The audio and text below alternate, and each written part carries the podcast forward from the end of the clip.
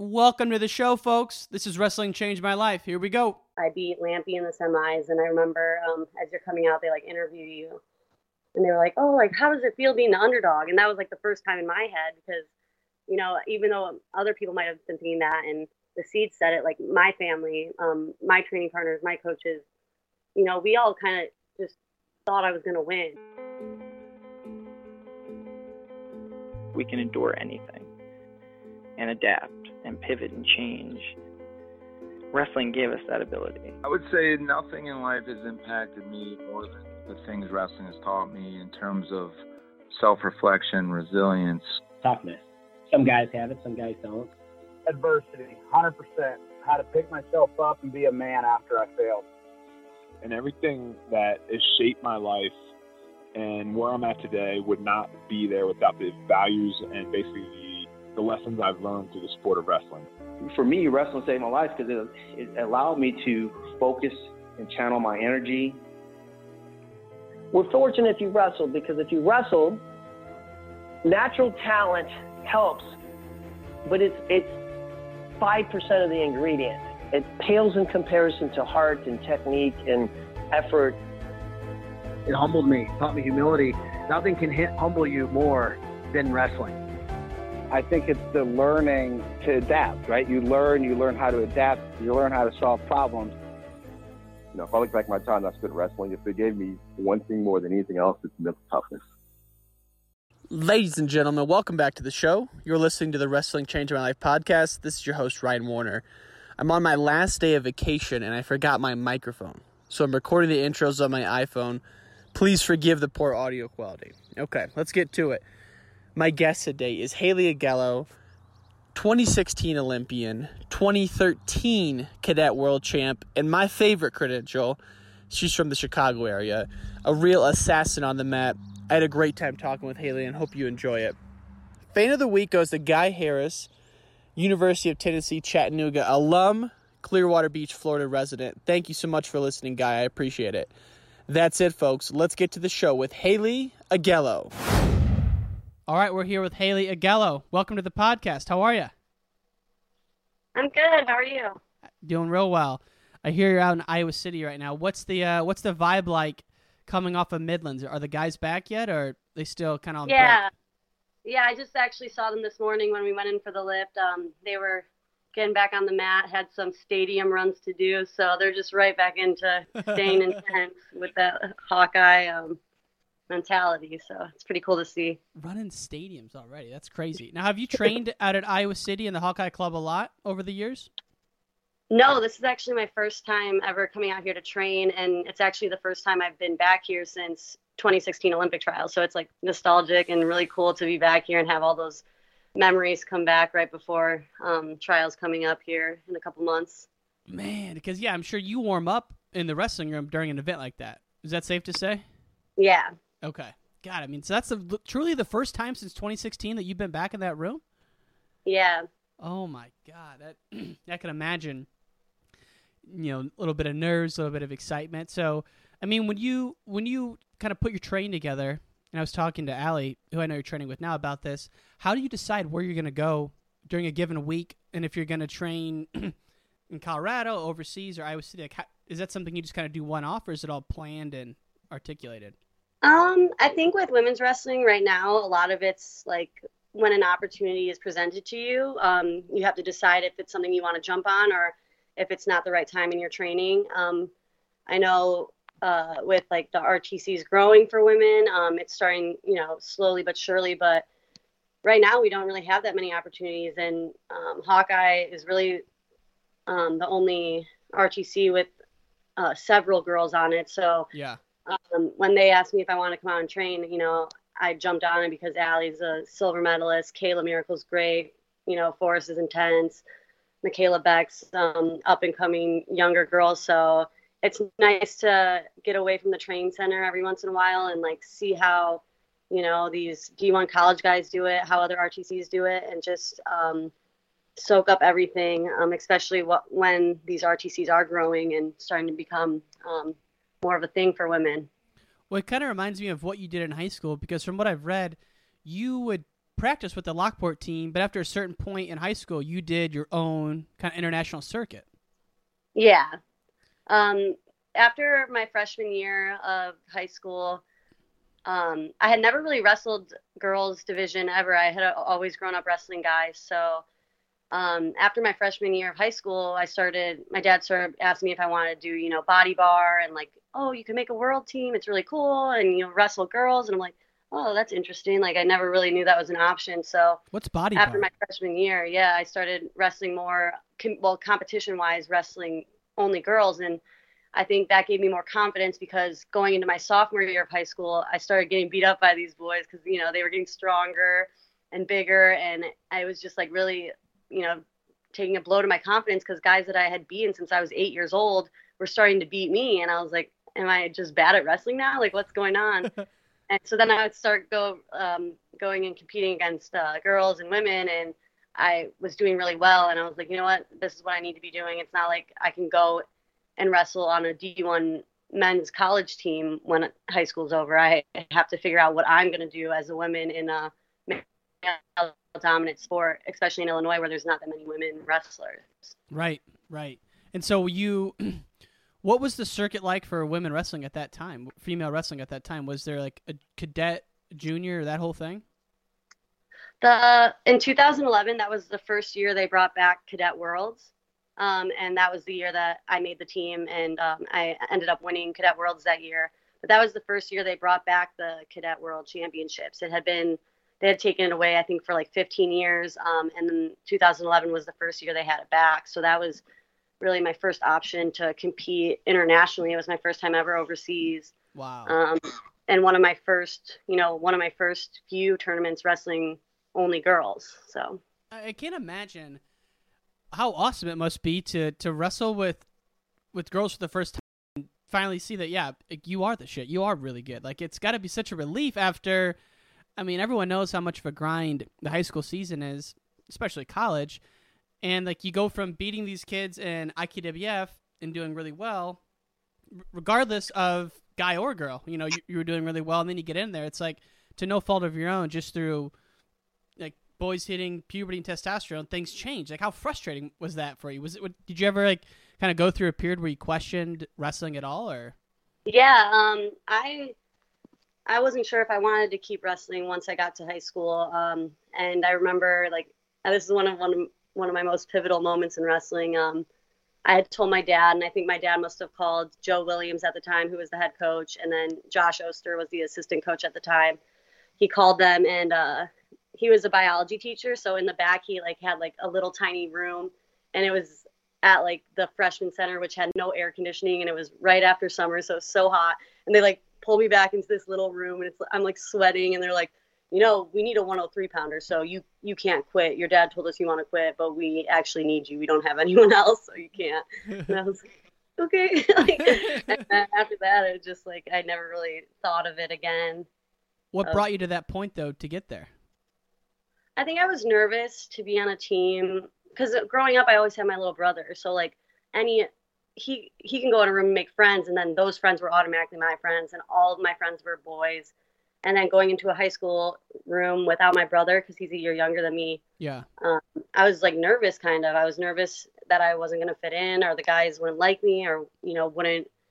I wouldn't have. No one would want to be my partner, and I know those are like silly things looking back to think of, but like at the time, that was like something that really like terrified me. Is like everyone being like, oh, like why do I have to wrestle a girl? Like I don't want to be your partner, you know.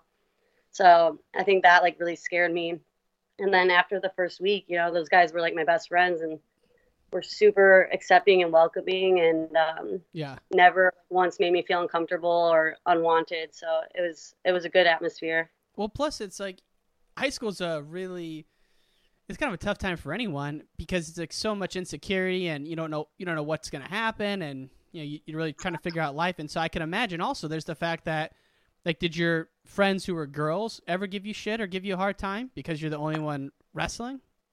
Um, I didn't really. Honestly, growing up, I only had like a small group of girlfriends, and they were like a lot of them. One of them was, you know, in the choir, so she didn't care. She was getting made of made fun of for different things. So it's like she was like nerdy, and then like you know, and then there was like the mean girls that made fun of me for being on a on a boys sport or like having muscles and stuff like that. And I think just like having the guys support and them thinking like, oh, what you're doing is cool, and like who cares what these people think? Like I had a, a good group of friends. I didn't really care to go make friends with these people that didn't really accept my lifestyle, you know? Right. Well, then it's like, fast forward 10 years, whatever it was, you're on the Olympics, and it's like, man, I mean, clearly you made the right move. So it's just, it's just incredible to see that trajectory.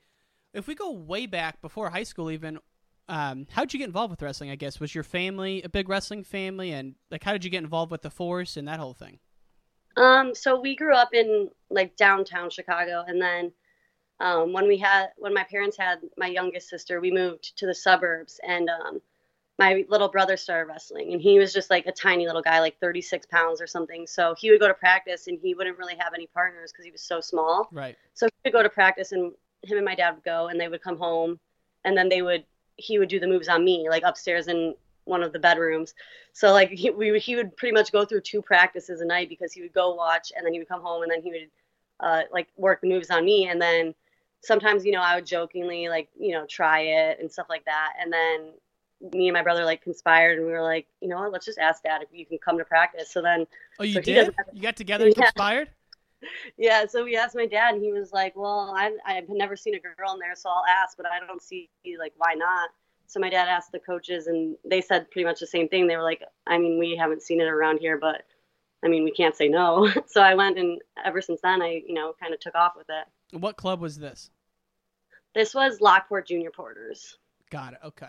That's what's So- I love that about Illinois is that there's these there's the teams that are tied to the school, then there's kind of these mega clubs that are super competitive. Whether it's Yeah. when I was doing it, it was Martinez Fox Valley Elite, it was Vittum Cats. I still hate the Vittum Cats. That's another subject though. I don't think anyone likes them. Man, I- Who does like those guys? Seriously, I didn't realize that. I don't even like themselves. God, they suck. Uh, I do have a little disdain because a kid from the Vittum Cats beat my brother in the finals of IKWF two years in a row at the same weight, and so I, I have a little disdain for that. But the more I talk, the more I more I wonder who likes those guys. And if you're listening, any Vittum Cat guys, no offense taken. It was just at the time didn't love them. Um, and so so when do you transition from kind of this this not not rec league, but more of like a, a school based club to an elite club, the Force? um, How did that happen? I think um, Joe Arquilla, the guy who started the force, I think he actually reached out to my dad Okay. and asked if that it was some like if we would be willing to train there. Uh, me and my brother, my brother was a kid too. Um, but it was in Plainfield and we lived in Lockport. So he was like, Is that going to be too far for you? Is that going to be something that's going to be an issue? Do you guys even want to come out here? And my dad was like, No, like distance doesn't matter. My dad would, would have drove us, you know, across the country every single day if he had to. Um, so we just started going there and we just had a, a bunch of partners. There were so many good guys in the room. Um, Yeah. yeah. Uh, so that just like we just ended up sticking there until high school, and um, and then I switched over to overtime. Oh, you did. Yeah. Okay. So man, What- look at your coaches. You have, and we haven't talked about Oster yet. And I want to because that guy, really good coach, and like Lockport is one of the. You know, we look at Illinois wrestling, and we're gonna move on to your Olympic international career, but. It's like there's the the public high schools that do really well, then there's the private ones. Lockport is a powerhouse, and Yeah. state. I don't know if they won the states when you were there or not, but talk a little bit about Coach Oster, and the impact he had on you, and like what makes him unique as a coach based on what you've seen. Yeah, he's such a good guy. Um, I think the thing that's different about uh, Josh Oster compared to other coaches is that he's like he's training not only great wrestlers, but he is also like growing great men and women. He like teaches us how to be good people, not just wrestlers. So when your life is going good off the mat, your wrestling is better. So he not only gives us the skills to just, you know, go shoot a single leg, he also teaches us how to you know, diet, sleep, act in a relationship, act towards our family, um, how like in situations with, you know, like in high school when you're growing up, situations of partying, drinking, driving, all that stuff. Like he just set us up for life, not just for wrestling. He taught us all these things, and he was never judgmental. He never really like yelled at us, but he gave us these tools to you know make the decisions on our own. And I think that like when you're making all the right decisions outside of wrestling, it makes you a better wrestler because you're not you don't have all these things in the back of your mind while you're training or while you're competing because your life's in order and that's something he um, teaches by example like he's just a really good guy he's um, you know led a really stand up life and he you know he's it's easy to look at him and be like you know i want to be like that Yeah, he seems like a, and I, I I don't know him at all. I've never been in a practice with him, but he seems. uh Sorry, I thought I kicked over my heater there. he seems very, uh very chill, like very relaxed. I've never seen him get excited, like mad or yelling. And uh, Yeah. is that No, just he's how very- he is? Yeah he's very composed. I, I don't think i've ever seen him yell. And then even like you know even at olympic trials it was just like you know a hug and that was it. And i think that kind of composure too is like it also teaches you not to like you know wrestling is wrestling.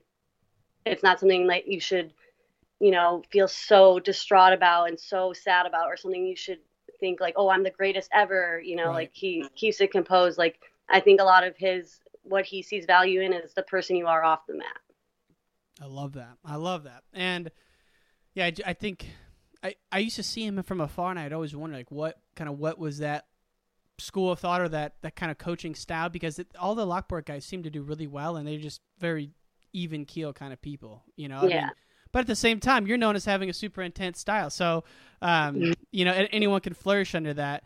And so Yeah. once you once you left um, Lockport, you went down to Tennessee, I believe, right? King's Mhm. College. Okay. Yep. And then, so is this the point where you're like, listen, I know I'm going to be an Olympian. I know I want to do this full time, or you still you still really didn't know at that point?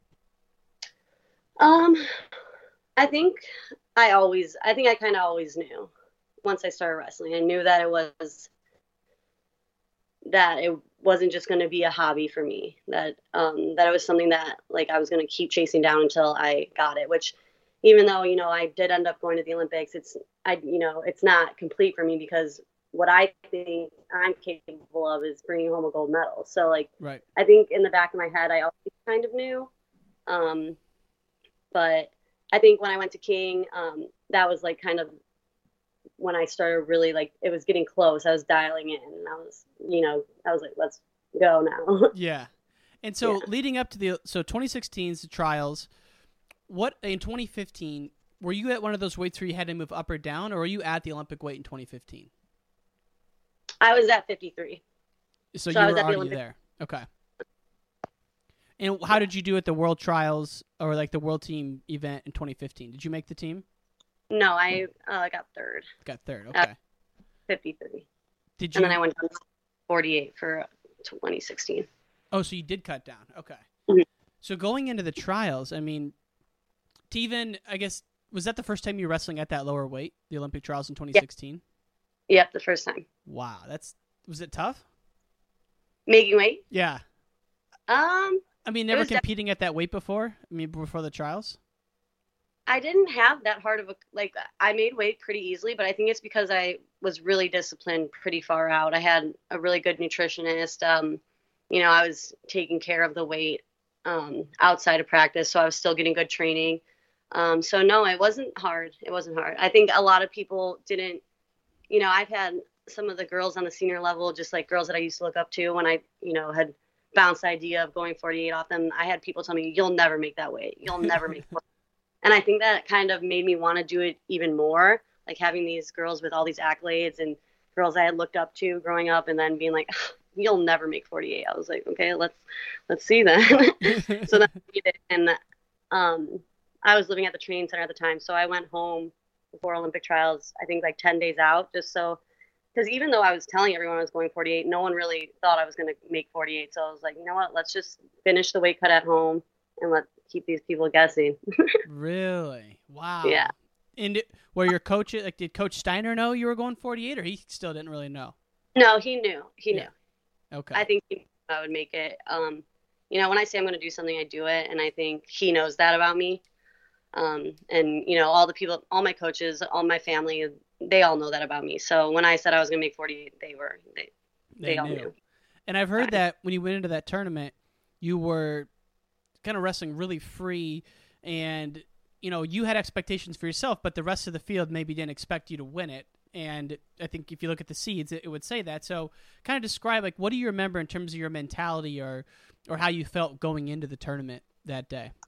Yeah. Um. So there's just like a lot of things. Like I was just really, I was ready mentally, physically, emotionally. Um. I had a good support system behind me, so um, I went in, you know, and I remember looking in the mirror and in the morning uh, at the hotel before I left and being like, the next time you look in this mirror, you know, you're gonna be uh, on the Olympic team. Like you're gonna be a 48 Olympic team member. And um, so I went to the tournament and I beat Lampe in the semis. And I remember um, as you're coming out, they like interview you, and they were like, "Oh, like how does it feel being the underdog?" And that was like the first time in my head because, you know, even though other people might have been thinking that and the seed said it like my family um, my training partners my coaches you know we all kind of just thought i was to win. Like there was no like there was no doubt. Like i never thought like well like what if i don't win? What's what's to happen then? Like we all just kind of assumed i was going to win and that might like sound you know cocky or you know not like the right thing to say but when they asked me that i was like oh i'm like in my head i was like dang that's what it looks like to everyone else like i'm the underdog coming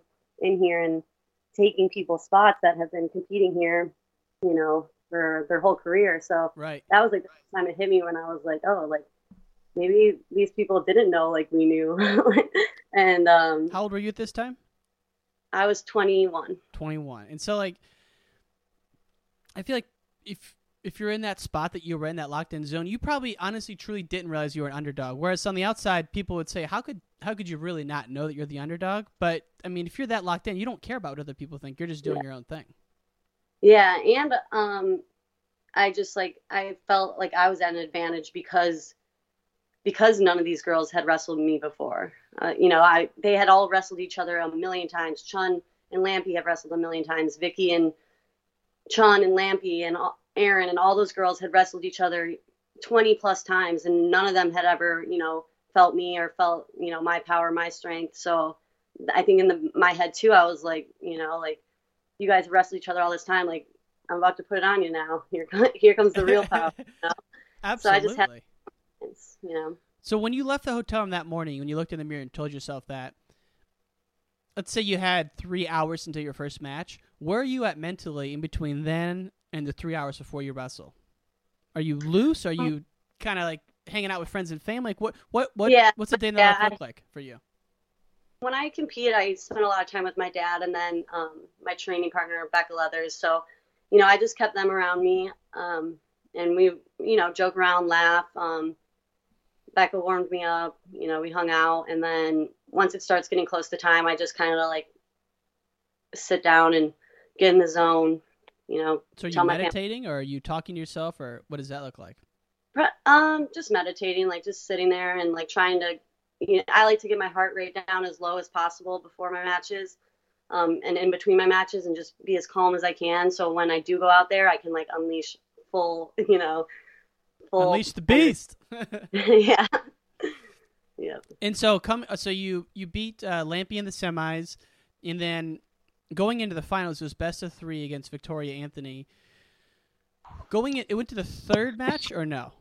Yeah, it did. It did. Okay, so I mean, going into match three is like game seven of the playoffs, right? It's it's a it all comes down to that. So, did you notice anything different going into that last match? Were you still feeling as confident as you were that morning? No, I I felt confident. That in the third match is actually I think the one I beat her by the most. I think yeah. I wrestled the best third match. Yeah, I even looking back on it, I don't really remember having doubt creep in, and I think that's like an important part and like what I'm trying to really focus my energy on moving forward into 2020. When you're confident in your training and your lifestyle and your your support system, uh, there's no room for doubt to creep in. Right. So even after I had lost the second match, I never once like was like, dang, like what's going to happen now? Like, what if I lose this next one? I, you know, there's no time for that. You have to, it's a quick turnaround. You have to be ready to go for that third match. And I think if you have that, you're going to, you're to beat people. You're going to, you know, cause right. when, when you don't let doubts creep into your mind, you know, your your opponent might be over there thinking like, oh shit, like, what if I don't win? What if she does this? What if she does that? And but I'm not gonna have that. That's not me. I'm not gonna let that doubt creep in. And then you won that match. Unbelievable feeling, I'm sure. But at the same time, you still had to qualify the weight, right? Yeah, yeah. Woo! Um, we're like, I like, I was, I remember like smiling and then being like, oh my gosh, what did I just get myself into?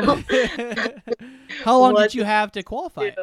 Like how many weeks after was Mongolia? Ten days. Ten days. Yeah. Shit. Oh my god. So I mean, and I I kind of know the answer to this. That's why I'm asking. But you know, compare and contrast how you felt going into Mongolia versus going into Iowa City that morning. Um, I was nervous because to qualify this, I, I was a little bit more nervous for this one because to qualify, um, you have to make it to the finals of the qualifying tournament, Yeah. and I had never made it to the finals at a senior level tournament at that point in my career. Only um, juniors and cadets. So I was like, I'm gonna have to do something I never did, but you know, I would, you know, kept the, try to keep that same mentality and intensity and I knew that I was, you know, the strongest I've ever been, the fastest I've ever been, the quickest I've ever been, you know, mentally. Um, so I just had to I was like, you know, if there's a time to do it, it's now. Hell yeah. That's awesome. And then you go to the Olympics. I mean, can't imagine what that's like, but I mean, just give us a little taste of what the, the Olympic Village life is like. Is it as crazy as people say? yeah, it was really crazy. So I was supposed to we had the option of staying at the village or um, going to our acclimation site. It was called Lonier. And um, I had a lot, like, you know, I had people telling me, go to Lonier because so you can focus. And then I had people saying, go to the village so you can have the full experience. So, you know, I was like, okay, I'll stay at the village. And I stayed there for one night and I was like, nope, bring me over to Lonier. It was just like music pounding all night, like right outside our door, like strobe lights and What? um, yeah, it was crazy. So I switched over right over to Lonier, and that it looked like Jurassic Park. It was so beautiful, and then it was just like wrestling and fencing, I think there. So it was really like relaxed, and we had our chefs there from the OTC, so it was really like familiar. So I switched over to Lonier, and I don't regret that. I would probably do it again. so what? I mean, do people from other countries get together and hang out at that kind of thing, or is it just like the U.S. track team? They're freaking partying because they don't compete for another twenty days or whatever.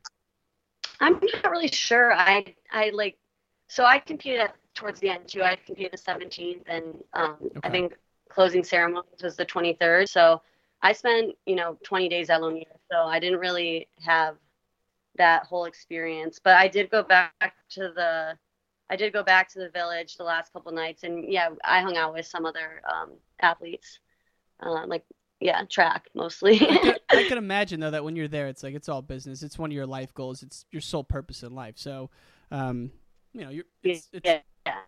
it's like yeah, cool to go, but you're there for a mission. And so, heading into 2020, what does it look like now for you between now and April? Are, how many tournaments do you have going on, and kind of do you have that all mapped out?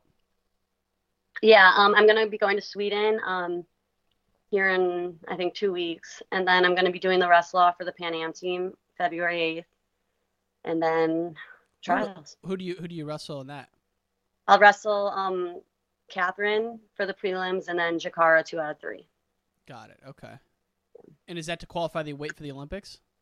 Yeah, to go to the qualifier, and if you qualify the weight, you sit out to the finals of Olympic trials. So it's a pretty good incentive. Wow, that's ooh, a lot of good wrestling coming up here. How is the uh, like when you look at your diet and nutrition? Do you get pretty into that as well? Like, do you plan that out yourself? Um, no, I have a nutritionist that I work with, and um, so I have a lot of people behind the scenes that really help out. And um, but at this point, I've been doing it so long that a lot of my diet is the same that I've been doing. So um, it's just like staying on track and you know not slipping up and being disciplined and all that. What does it look like for you? Like your actual diet? Are you a lot of like? Are you doing something like a lot of people now are doing a paleo thing, or I mean, how do you how do you like? What does a meal look like for you? I don't really like I don't really get into all those like fad diets or stuff like that. I think if you just have like a balanced diet of protein, veggies, and carbs every meal and portion control, that's um, really what I think is biggest for, you know, wrestling. Um, but you know, I was vegan for like five months and I really like that. I think once I'm done wrestling, I'll probably go back to that. Um, but I just, it's not optimal for training. Did you notice a difference in like energy or? Not training wise, but when I when I went to compete at World Cup, I felt like I didn't have like adrenaline. It was weird. Like I didn't feel bad. I just didn't feel like I could get like fired up. It was weird. I have to Really? look in. Yeah. Don't the vegans are hating right now if they're listening to this? They're uh... being vegan. I felt really good. Like I've never, I didn't get sick for like the whole five months I was vegan, and my, you know, I, I felt great. But when I was like actually going into a six minute match, I couldn't like get adrenaline going or something. I don't know really how to explain it, but wow. I will be again when I'm done. Good. To, oh, and then after wrestling, do you do you foresee any mixed martial arts in your future? no, I don't. Man, I, But um, of all the girls, I would have said you for sure. You're such a you're a fighter out there. You know, so intense. I would love to do it, and I think it would be fun. But I've also, I just want to protect my brain after wrestling. I've had a, a couple concussions, and I just don't know how many blows to the head I can take Right. before I'm like completely brain dead. Will you do you plan on wrestling after 2020, or is it too far too hard to say? yeah, No, you do. Okay. I'll go until I can't. And then the one thing I was going to ask for sure is, when do you foresee Division One wrestling at the women's level? Um, I'm I think pretty soon. I think within the next, I think two to, I think yeah, probably two years. Within the next two years, I think. I was asking Ali about this as well. Do you foresee like the what's it called WCWA, where they all put them together right now? Mhm. Do you do you think that's gonna go away, or like Division One kind of staying on its own? Because I would hate to take away from what you know, see it take away from what's going on now. Yeah, um, I'm not really sure. I haven't like I'm not that educated on this part, so I don't know. Um, but I think they would probably keep either WCWA or like NAIA, and then have. I think that's what they would end up doing, even though I may not agree with it. But like I said, I don't really know much about it. Yeah. That's a good question for Julia Salata. you got to get her on the show next. she's uh, the, she's the expert there in that area. yeah. Perfect. Well, we'll definitely do that. Last question for you is, you know, when you look at you know wrestling and what it's taught you and why you've been involved so long, like how would you say it's changed your life, or what what has it given you that you take with you to this day? So that's a good question. Um, and I'm super grateful for wrestling. I think sometimes you see um, these uh, high performance athletes, and you know they're always like, "I worked my butt off. I did everything, blah blah blah," and that's why I'm successful. And I think with me, like my journey is a little different because I do struggle with, you know, staying on track and discipline. And there are days where you know, like I'm like, you know, this sucks. Like this is a hard sport.